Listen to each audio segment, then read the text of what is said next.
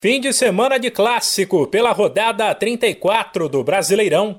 Depois dela, faltarão apenas quatro.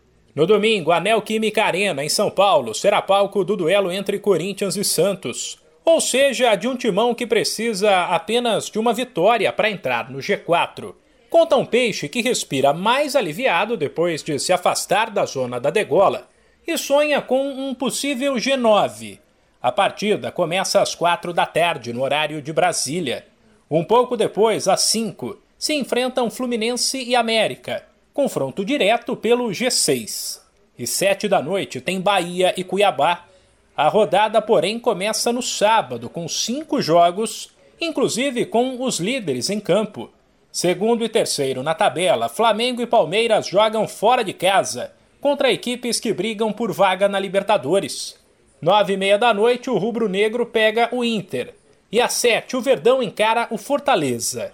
A realidade é que a cabeça de Flamengo e Palmeiras está na Libertadores, já que sábado que vem tem a decisão. Bom para o líder Atlético Mineiro, que às sete recebe o Juventude, que briga para não cair e pode colocar uma mão na taça. Também às sete, o desesperado Grêmio, muito perto da segundona, tentará embalar depois de vencer os reservas do Red Bull Bragantino e somar pontos contra a lanterna e já rebaixada Chapecoense em Chapecó.